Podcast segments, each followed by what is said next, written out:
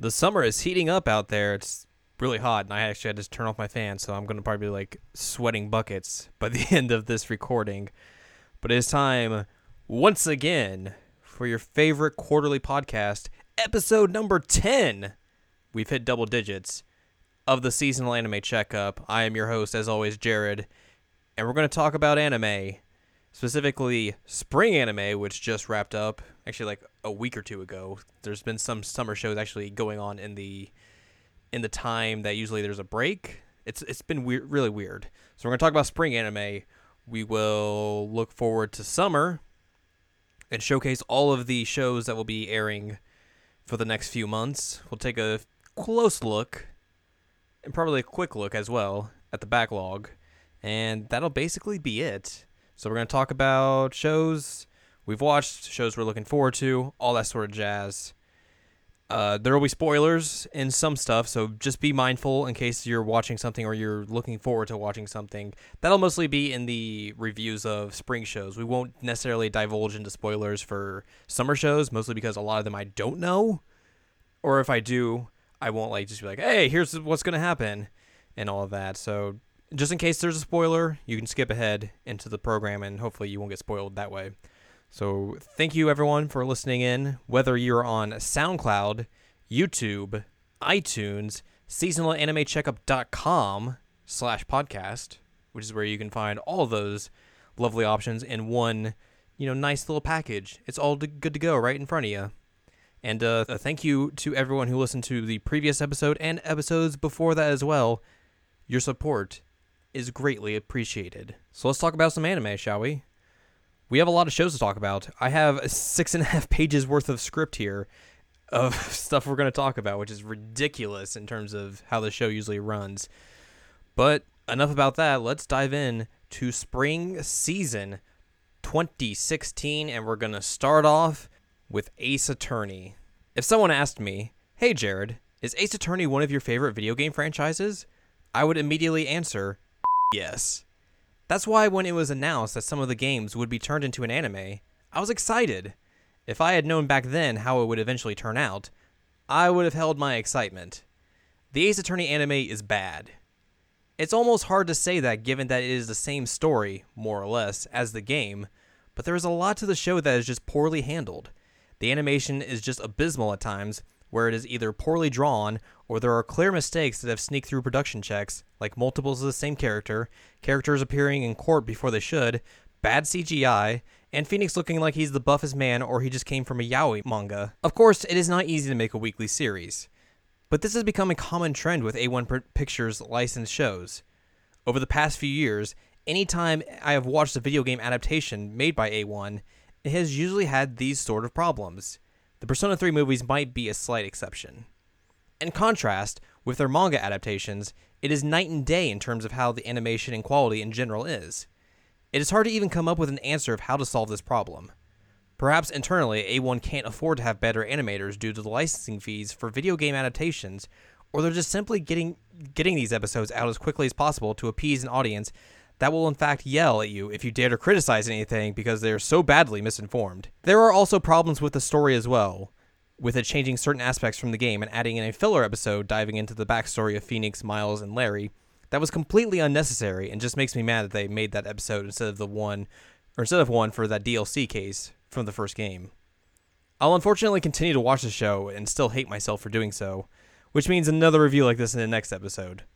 It just really sucks because this could be so much better, but it is the hottest of hot garbage. And for another opinion on Ace Attorney, we're going to go to friend of the site, Anne, who's going to give a pretty similar review of Ace Attorney. I wanted to like this anime. I was extremely hyped for it. Ace Attorney is hands down one of my favorite video game series of all time. This anime is absolute trash, and it is a travesty that it has happened to such a good series.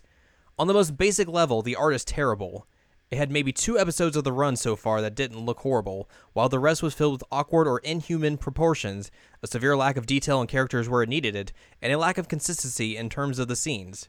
For example, there is a scene during Will Powers' trial where the wide shot shows him in the courtroom. Then the next scene is him being led in by the bailiffs. It's distracting and inexcusable. Beyond just the atrocious art, Somehow the transition from game to anime made the entire thing extremely boring and drawn out to watch. Given that I enjoyed the Danganronpa anime, I expected the transition would work out a lot better than it did, given the similarities in genre. Ace Attorney seemed to be drained of all its charm, and I think a lot of it is that we're not in Phoenix's head as much as we are in the game. While interrogating parrots next to your goofy spirit medium partner who won't let go of a metal detector, even indoors, should be one of the most entertaining things, and it is in the original game, it just didn't feel as funny or enjoyable as the source material. It's gotten to the point where I feel I'm watching it out of obligation instead of enjoyment. That last line in Anna's review is like the quintessential point about the Ace Attorney anime. It's just like if you're a fan of that series, you almost feel masochistic in the way you're like you're just watching this just to watch it because you're a fan of the series, but everything around it is just awful. Also, I'm just real jealous that she put that line in because I'm like, that's that's it. That is basically it. For our next show, we're going to talk about the finale of Assassination Classroom, and we're going to go to the Skype machine and talk to a friend of the site, Chris, for his opinion. Joining me at this time is a is a man you've heard on this podcast uh, quite a few times in the past. He's been missing in action for the last few, but Chris of AStarBselect.com, which is kind of a thing still, I guess, joins us now, and he's going to talk about the finale of Assassination Classroom. Oh, it's just that hurts. It hurts so bad. Uh, Assassination Classroom. It's probably my favorite current anime that was, well, I guess that was running. Such a good show, and it ended on such a great note. Uh, is this is spoiler friendly, right? Yes, you can you can say spoilers. Okay. So basically, the entire premise of the whole entire thing is you have to kill Koro Sensei uh, by the end of the semester, or he's going to blow up the whole planet. Dun dun dun. And they end up killing him. The entire classroom kind of huddles over him and holds him down, and the main character kills him with a with with a knife. And it's really sad and emotional.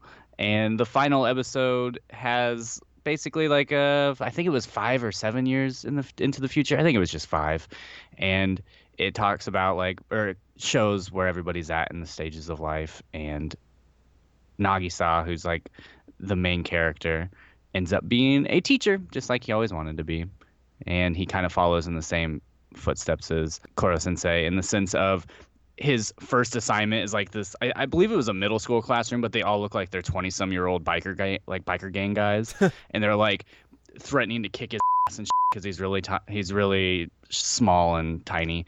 And one of them grabs him by the shirt, like picks him up, lifts him up, and is like, "I'm going to kill you" or something like that. And he just kind of Nagisaki just kind of s- smiles, and then he remembers all of what Koro Sensei had taught him in the assassinations, and then he kind of him up a little bit and says, I hope you do. You have until the end of the semester. Just kind of like Koro Sensei. And that's kind of how it ends. It was really it was really beautiful. It was great. It was amazing. It was perfect. 10 out of 10. Would watch again. Do recommend. 10 out of 10 IGN. Mm-hmm. No, I give it a 5 out of 5.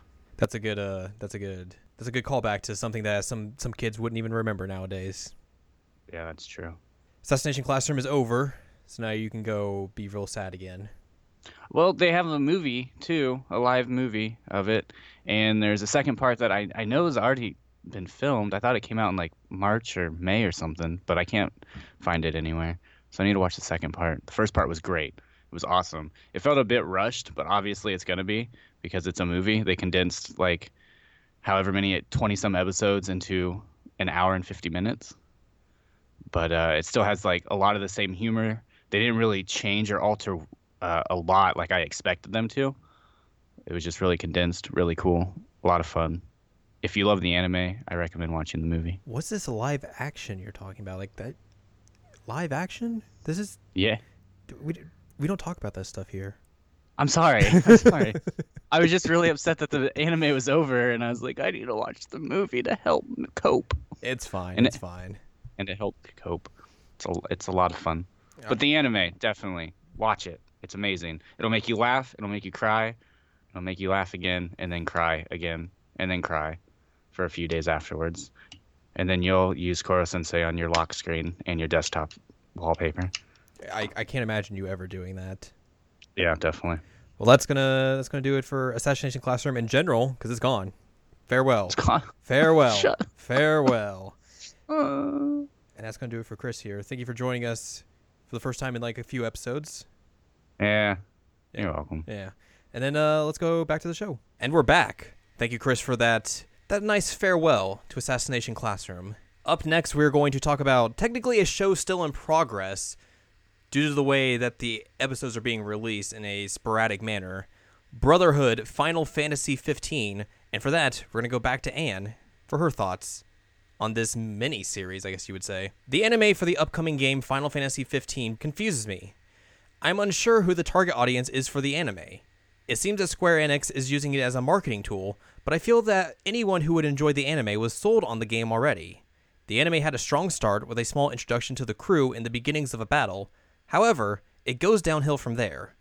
While the second episode is an interesting look at Prompto and his relationship with main protagonist Noctis, it caused a bit of confusion with his lack of continuity from the first episode. It was also a very strange and somewhat upsetting episode where Prompto decides to lose weight after gaining his motivation unknowingly from the prince's future fiancée in order to be considered good enough to be friends with Noctis. It is a strange message to carry, and it makes me question the friendship of these guys, which isn't the goal Square Enix is trying to accomplish. Another issue I had was that I'm not invested in these characters or understanding their motivations from the story due to the fact that this came out before the game itself. While some diehards may know every detail of the story, it is difficult to jump into this buddy style story without much understanding as to why everything is happening or what is going on. Maybe it'll be easier to appreciate the anime once the game is out, but as a marketing and hype tool, I feel like it fell short. There was an episode actually just released today, which we, which Anne was not able to watch before this recording, and I'll probably at some point watch all five episodes and do a review on here as well. But from what she's saying, it does seem like a very strange series that they're trying to produce, and basically as a marketing tool as well. Just it doesn't make a whole lot of sense. Next up, let's talk about Flying Witch. There was a slight theme of chill anime this season, with Flying Witch being one of them. A slice of life about a new witch living in a small town isn't the flashiest description, but each episode of Flying Witch was something nice and relaxing. It also allowed for a universe in which witches aren't considered horrible abominations, and as people knew about them, they were just like, huh, that's cool. Plus, having witches be your main characters can allow for different ways of building the universe of the show and the new wrinkles you can add to everyday life, such as fish that come from the ground, giant floating wells, hidden cafes where a ghost serves you, screaming mandrakes, and so much more. If you need a show that will just calm you down and let you relax, Flying Witch is the one for you. Next up, we have Haven't You Heard I'm Sakamoto? or Sakamoto Deska? I've often said that it is very hard to make good comedy in anime. Usually, shows will try and use fan service and raunchy gags to make up for their lack of good comedy writing. Sakamoto had great comedic writing, timing, everything. There was not a single episode that went by where I was not laughing out loud at some gag during the show. The ridiculousness of the show is one of the many parts that make Sakamoto so amazing. Some of the gags rely on a ridiculous factor, like a like diving behind a TV and making yourself appear on it, or drawing a watch on your arm to tell someone that you're late for something. It never gets old when the show does it because each joke is a fresh take on the concept. You'd think with most of most of the episodes adhering to this formula that it would get old halfway through the season, but it never does. Every episode is just full of something that will make you laugh hysterically. It is unfortunate that one episode did not make air due to the earthquake that hit Japan in the second week of the show's airing. That episode will get bundled with the final home video release, so expect that to hit the internet around the fall. But even without the episode, the show's finale felt conclusive and even led to some theories that you would not expect from watching Sakamoto. Sakamoto is comedy done right in an anime and is easily the best show of the season. For another look at Sakamoto, let's head back to Anne for her thoughts on the series. This was another anime I discovered via ridiculous gifs on Tumblr. After seeing several scenes that I thought were very funny, I decided to give the whole anime a shot. I'm extremely happy that I did. This bizarre slice of life anime legitimately made me laugh out loud each week with scenarios that felt clever while still erring on the side of weird. I genuinely grew to like each character, barring one, and seeing the story progress was an entertaining ride.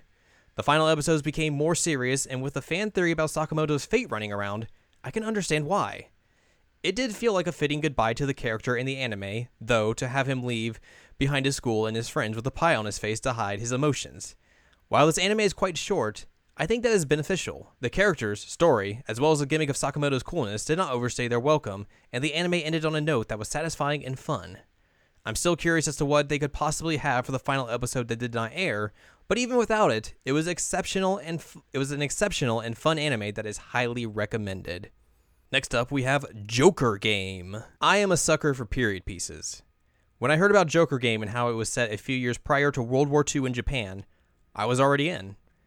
Add in the fact that it is about spies during this time period, which I'm a low key sucker for anything historical and spy related, and I was hooked. Joker Game certainly seems like a show that would be best suited to watch in a marathon setting, mostly due to the fact that once the first two to three episode arc finishes, each episode afterwards follows one of the spies from the D agency, and it can be confusing on who exactly is the agent that the episode is based around. It is not a determinant to the show itself, but it can be to the viewer. Each episode and the different themes from episode to episode are very well done and offer a new way of looking at the show.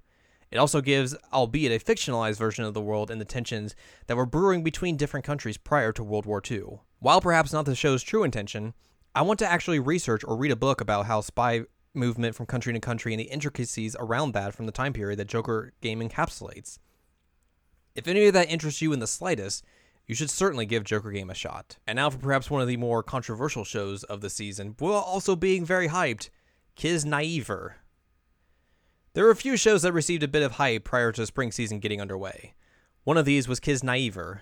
For the first half of the show, it had certainly at least lived up to the hype that it had received.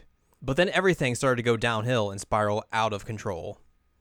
With the premise of gathering a group of students from the same class and making them feel each other's pain, you would think that would be a slam dunk in terms of coming up with unique storytelling, and for some characters, it does actually do that. For the most part, though, Kiznaiver is a classic case of the supporting cast being far superior to the main protagonist and deuteragonist. If you're ever thinking about being a writer and worried about making a boring protagonist and deuteragonist, just watch this show and do the complete opposite of what the writers do here. Katsuhiro is just awful, boring, and uninteresting as the protagonist, it basically takes until the end of the show to figure out why he is so terrible, but even the payoff to this is not good. The same goes for Sonozaki, the deuteragonist, who is just gullible and stupid. Yet these characters are fated to be together in a boring storyline. It is probably bad when I was rooting for Katsuhiro to get the shit kicked out of him by Tenga, which did happen eventually, since he was such a shitty character. Looking at the rest of the cast that was in the Kiznaiver program, they are all immensely more intriguing characters than Katsuhiro and Sonozaki. Each one has their own quirks and reasons for why they act a certain way or behave. It is night and day how much better these characters are.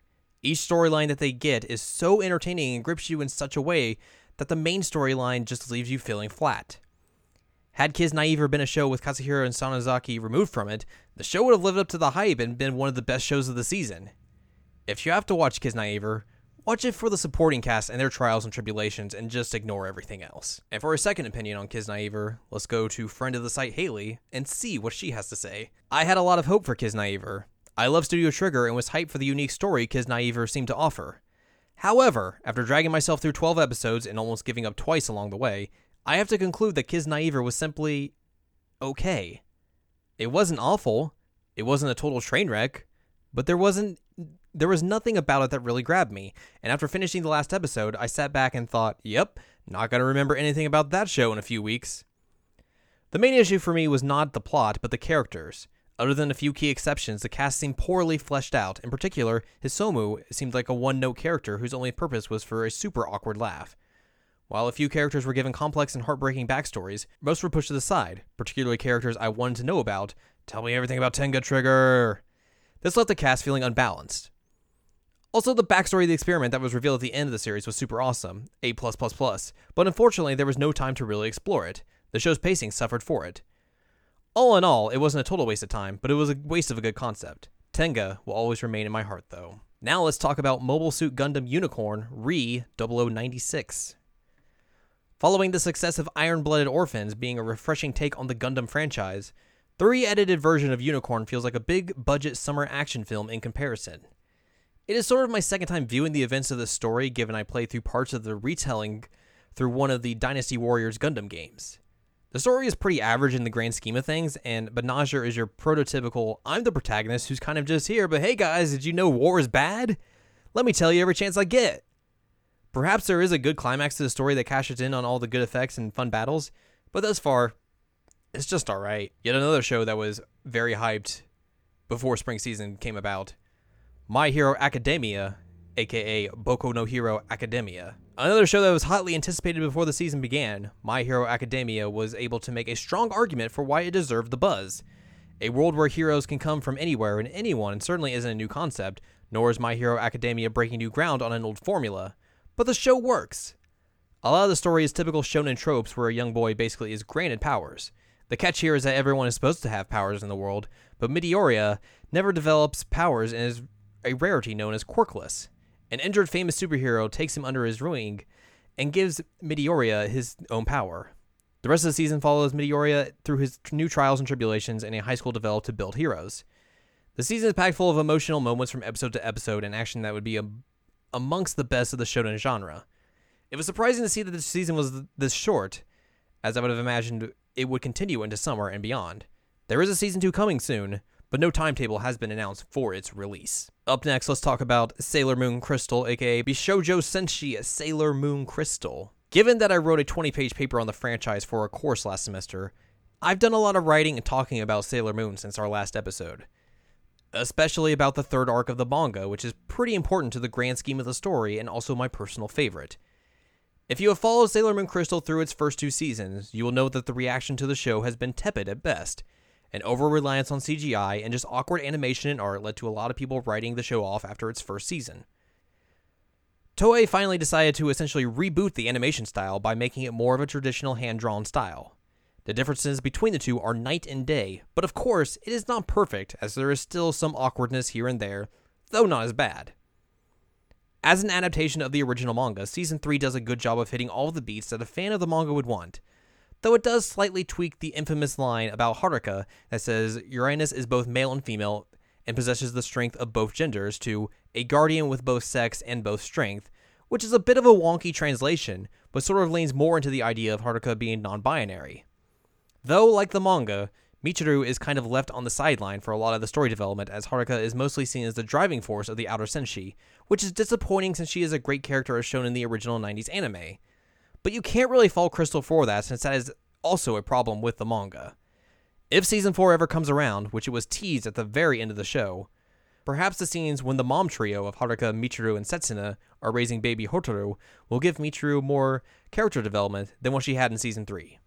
It certainly is a good time to come back to Sailor Moon Crystal, as the direction finally seems to be heading in the right direction. And our final spring season show, Tanaka kun is always listless, aka Tanaka kun wa itsumo kedaruge. Yet another chill anime in the spring season, Tanaka kun seemed like it could have been a one trick pony by being about a character who wants to live life in the easiest way, but somehow worked in an entire season run. One could argue that this has the same syndrome as Kiznaiver, where the protagonist isn't all that interesting, but has more decent qualities and is a pretty good person. The show is also progressive in a way that I was not expecting, with one of the first female characters prominently featured in the show having feelings for another female character. At the same time, it does feature characters that can be whittled down to just generic tropes, like Tanaka's younger sister being far too obsessed with her brother in ways where she is angry that he has friends. The show also portrays romance in a different light, with one of the characters falling for Tanaka because he notices her, notices her when she is not all done up to make an impression on everyone. But by the end of it, the show basically gives the message of liking someone just because of one facet is not a healthy way to build relationships. Tanaka Kun is a mixed bag of having good ideas thrown in with bad ones, but it is something to watch and relax, so it has that going for it. We had no movies this time, because nothing really got released that I saw or anything, but there was a few shows in the backlog, so let's dive into the backlog and start off with JoJo's Bizarre Adventure.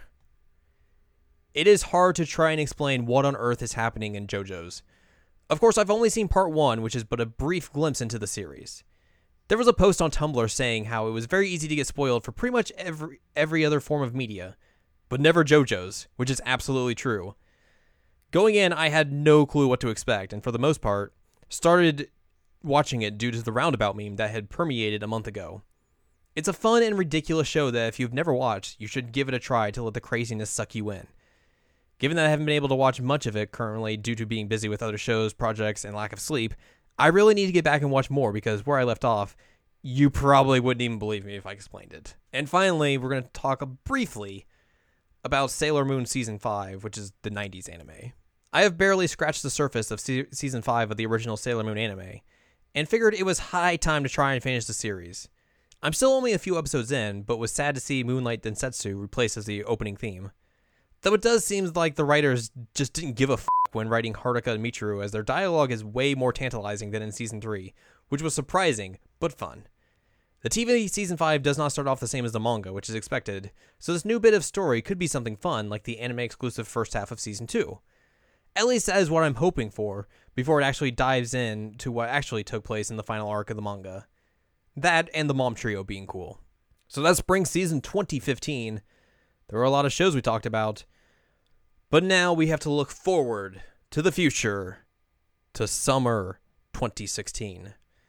So we're going to do a preview of each show, give you a title, give you a description, and talk about what's coming over from spring, some shorts, some movies, some OVAs, and then we'll we'll probably do a brief look at fall just to see what is possibly coming up even more so in the future. So let's begin. We're going to start off with 91 Days by Studio Shuka. The classic mafia drama takes place during the Prohibition area, era, not area. In the lawless district, the law has no power. The mafia rule the streets, and the illegally made liquor flows freely. At one time, Avalio, I think that's what it says, lived in this district, but after a mafia dispute ended in the murder of his family, he went into hiding.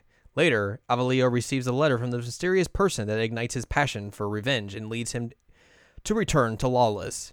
There, he infiltrates the Vanetti family and gets close to and gets close to Nero.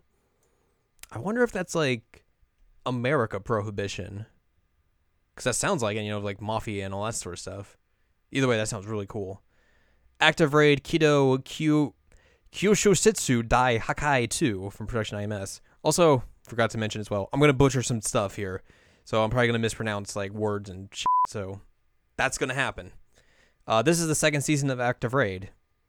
Ama Ama to Inazuma, Sweetness and Lightning, from TMS Entertainment. Having lost his wife, math teacher Kohei Inazuka is doing his best to raise his young daughter, Tsumugi, as a single father. He's pretty bad at cooking and doesn't have a huge appetite to begin with, but Chance brings his little family and one of his students, Kotori Iida, together for homemade adventures. With with those three cooks in the kitchen, it's no wonder this dinner table drama is so delicious.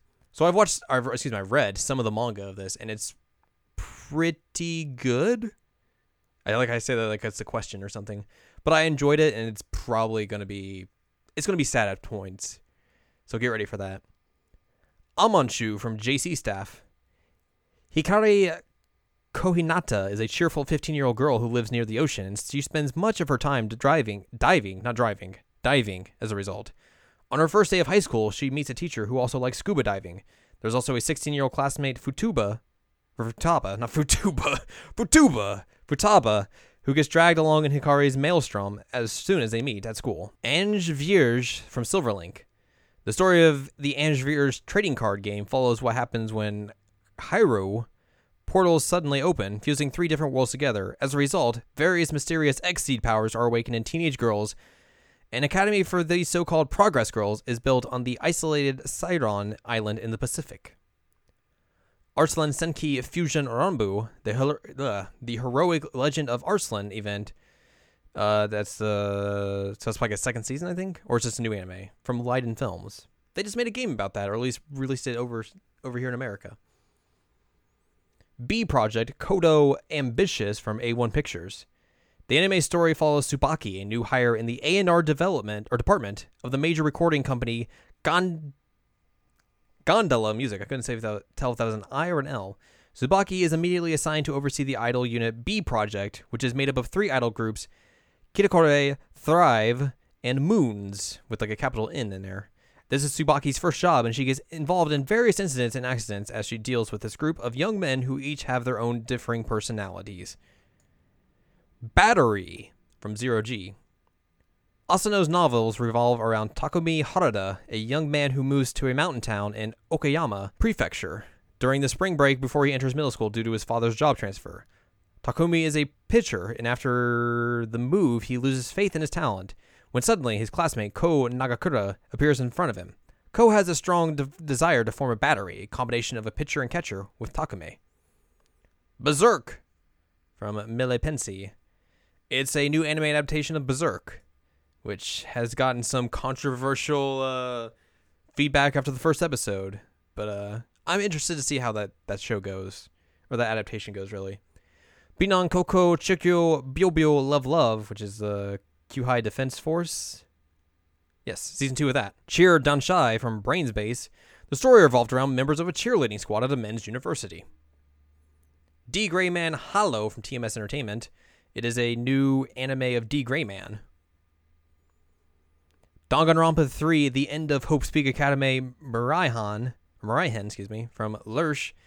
This is the conclusion of the Hope's Peak Academy story from Danganronpa 1 and 2.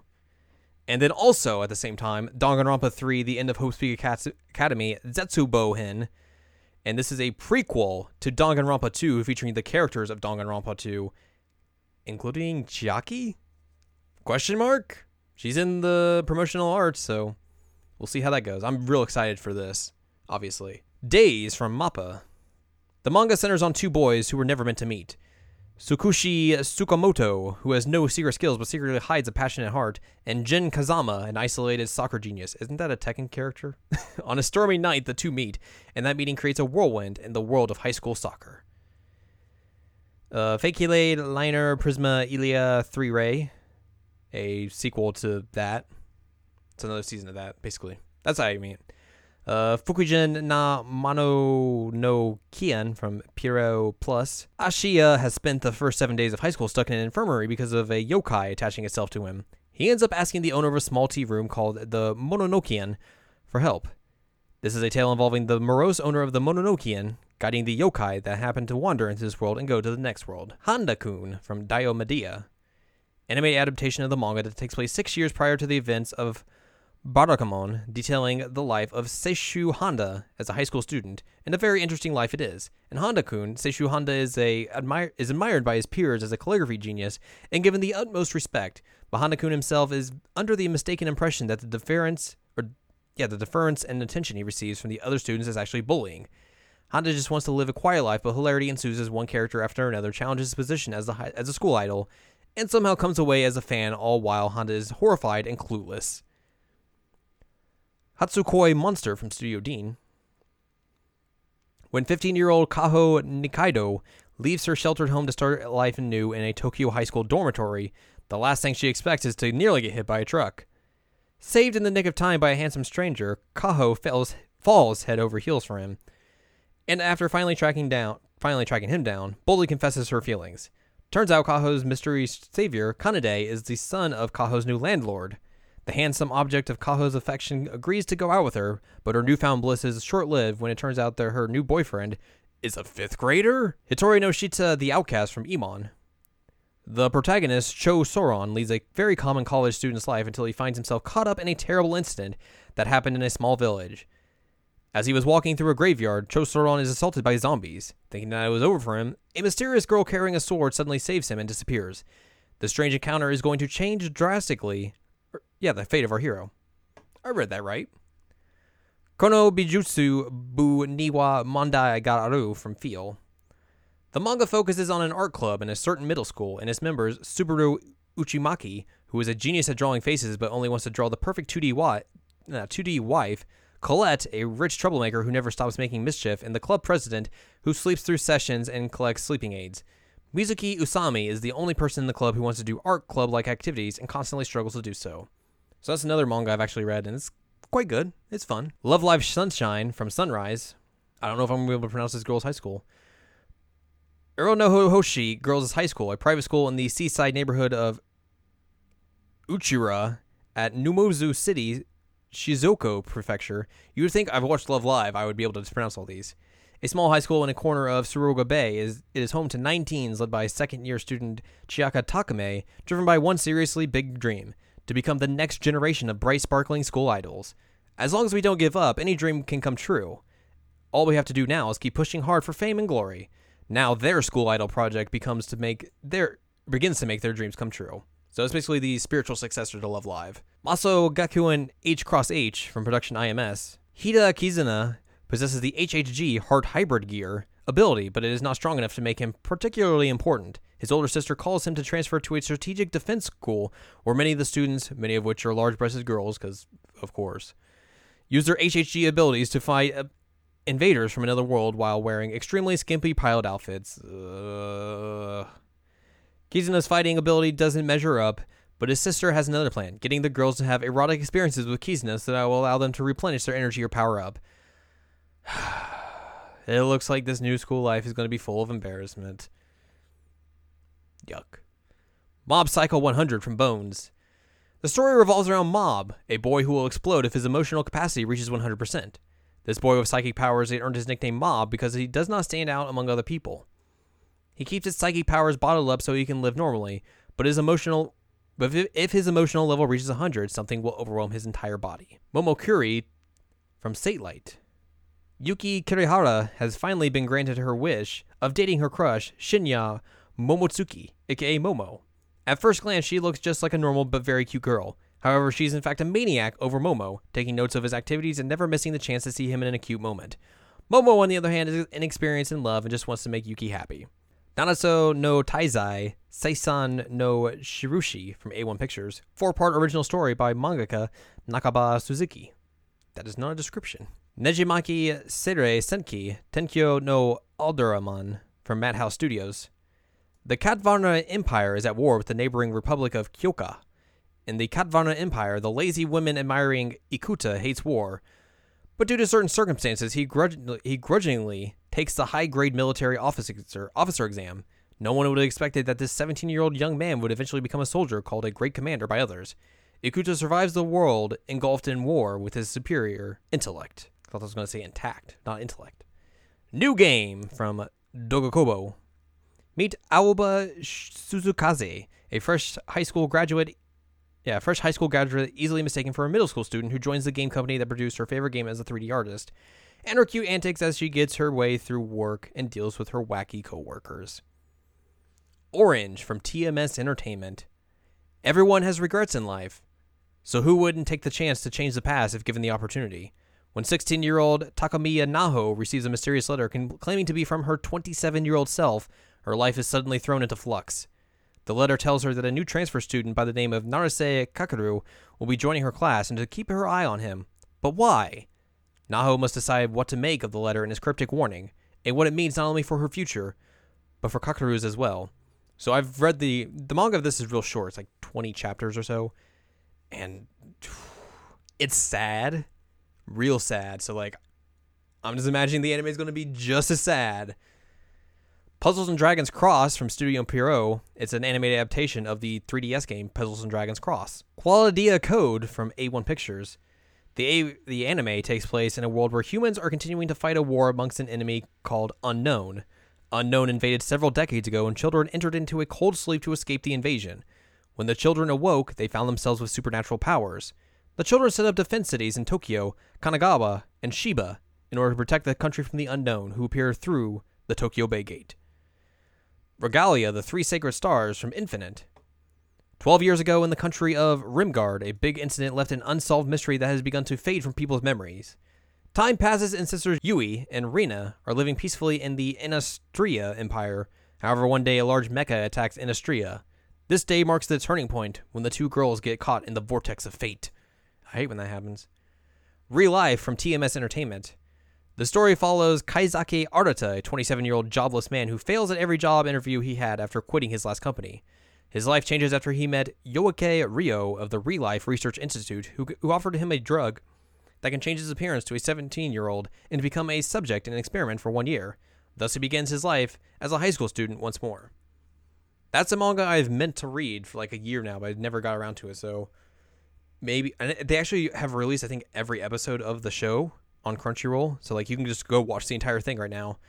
So I'll probably watch that and just like see like, oh, maybe I should read this now that I've seen at least some of it. Rewrite from 8 Bit. Rewrite is set in the fictional city of Kazamatsuri, where tree planting and afforestation have caused the city to become overgrown with trees and flowers in much the same way that other cities are filled by buildings. However, while most of the city appears to be rural, there are many traditional city elements as well. While set in a modern setting, the city also gives off a strange sense of nostalgia. Tenoji Kotaro lives here. He's a high school student who has the ability to rewrite his own body. He can become stronger and faster at any time he chooses.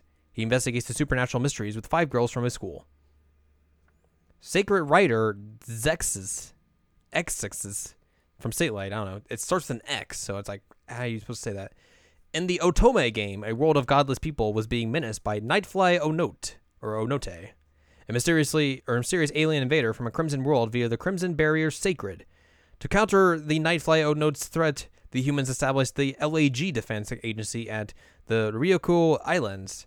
The anti Nightfly Onote fighting unit, Sacred Rider, valiantly stood against the threat but was completely wiped out at five times.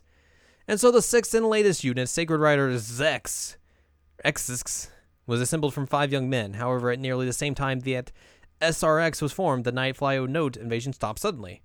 Without the enemy they were supposed to fight, the SRX members spend their restless days dealing with ordinary life. The SRX members established the musical band Odd Eyes, Odd L's, Odd Ones, something like that, to deal with their low spirits and restlessness. Meanwhile, a young woman is assigned to LAG as their instructor and commander. A new life begins for the young woman and the SRX. The tagline of the game That order, is it for love or for death? Servamp from Brain's Base. When a stray black cat named Kuro crosses Mahiru Shirota's path, the high school freshman's life will never be the same again. Kuro is in fact no ordinary feline, but a servamp, a servant vampire. While Mahiru's personal philosophy is one of non intervention, he soon becomes embroiled in an ancient, altogether surreal conflict between vampires and humans. There you go, Chris. There's your vampire show for the, the season. Shokugeki no Soma ni no Sara is the second season of Shokugeki no Soma. Taboo Tattoo from JC Staff. The manga which this will be based off follows Justice Akazuka, na- nicknamed Seigi. All right, a young man who is good at martial arts. Seigi re- rescues a homeless old man on the street one day from some thugs, and the man gives Seigi an object that imprints a tattoo on his palm. However, it is not an ordinary tattoo, but a special weapon that gives Seigi supernatural powers such as warping space-time. Seigi then meets a female American agent named Iji, whose duty is to recover the tattoos. Seigi decides to help her and gets wrapped up in a cross-national conspiracy. They say that with a southern accent. Tales of Zestiria, the X, or the Cross. Not sure which. From ufotable, or UFO Table. I need to play Tales of Zestiria at some point. Sorey is a human youth who grew up among the seraphim, spiritual beings not visible to humans. Sorey beca- believes in the folklore that says, Long ago, every human was able to see the seraphim and dreams of unraveling the ancient mystery to make the world a place where people and seraphim can live together in peace. One day, Sorey visits the human capital for the very first time. He becomes embroiled in an incident during which he pulls out a holy sword embedded in a rock and ends up becoming the Seraphed, or the Shepherd. That's a completely different word. One who casts away all calamity from the world. He begins to realize the gravity of his mission, and his dream of coexistence between mankind and the seraphim becomes more intense. And thus the shepherd embarks on a journey with his companions. Time travel shoujo Mariwaka to Eitenin no Kagakusha Taichi from WoW World. Mari Hayase is on a mission to go back in time and meet eight of the most prominent scientists and inventors in history. With the help of her two friends Waka Mizuki and Jun Mizuki, she'll find herself up close and personal with famous figures like Benjamin Franklin, Alexander Graham Bell, Thomas Edison, and so many more. That sounds ridiculous. Uh, what's her mission and purpose? Hopefully, not getting stuck in the past. Man, I want to see I want to see anime Ben Franklin and Alexander Graham Bell and all them. Tsukiuta the animation from Studio Pierrot.